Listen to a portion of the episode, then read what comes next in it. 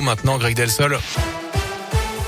Et elle a eu une 15 ans de réclusion criminelle. C'est la peine dont a écopé un quinquagénaire pour le meurtre d'un homme en 2018 à Ambert, dans le Puy-de-Dôme. La victime de 34 ans avait été tuée de 7 coups de couteau. Son corps avait été retrouvé dans l'appartement de l'accusé. Son profil génétique avait également été retrouvé sur le corps de la personne tuée.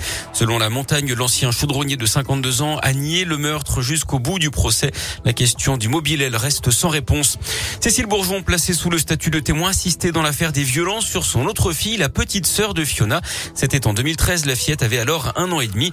Et c'était lorsque Cécile Bourgeon et Berkane Maclouf avaient été interpellés à Perpignan après leur fuite de Clermont-Ferrand.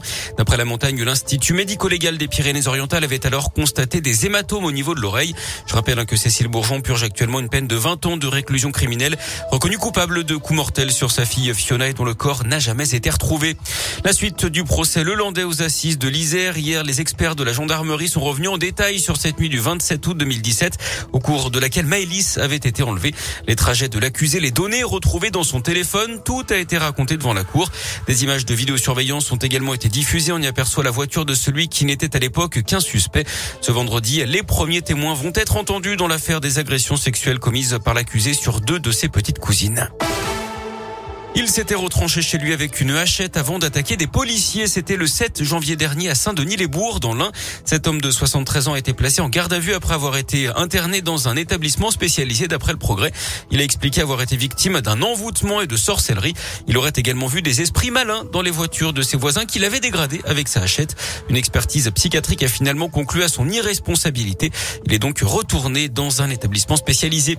Les personnels de l'Assemblée nationale en grève mardi, les syndicats dénoncent casse sociale. Ils appellent à manifester pour défendre des acquis sociaux de longue date, près de trésorerie et allocations en cas de décès. Une grève qui ne devrait pas perturber la séance des questions au gouvernement.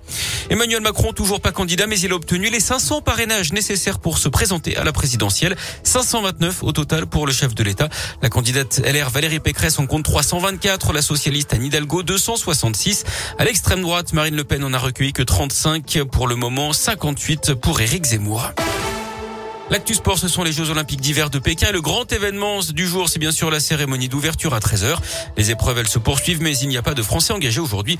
Hier, je vous rappelle les qualifications pour la finale du ski de boss de la championne olympique en titre, Perrine Lafont et de Benjamin Cavet. Les épreuves auront lieu ce week-end. Du foot, également avec la qualification de l'Égypte pour la finale de la Coupe d'Afrique des Nations. Les pharaons qui ont dominé les Lions du Cameroun au tir au but. Et puis de la Ligue 1 ce soir avec le début de la 23e journée.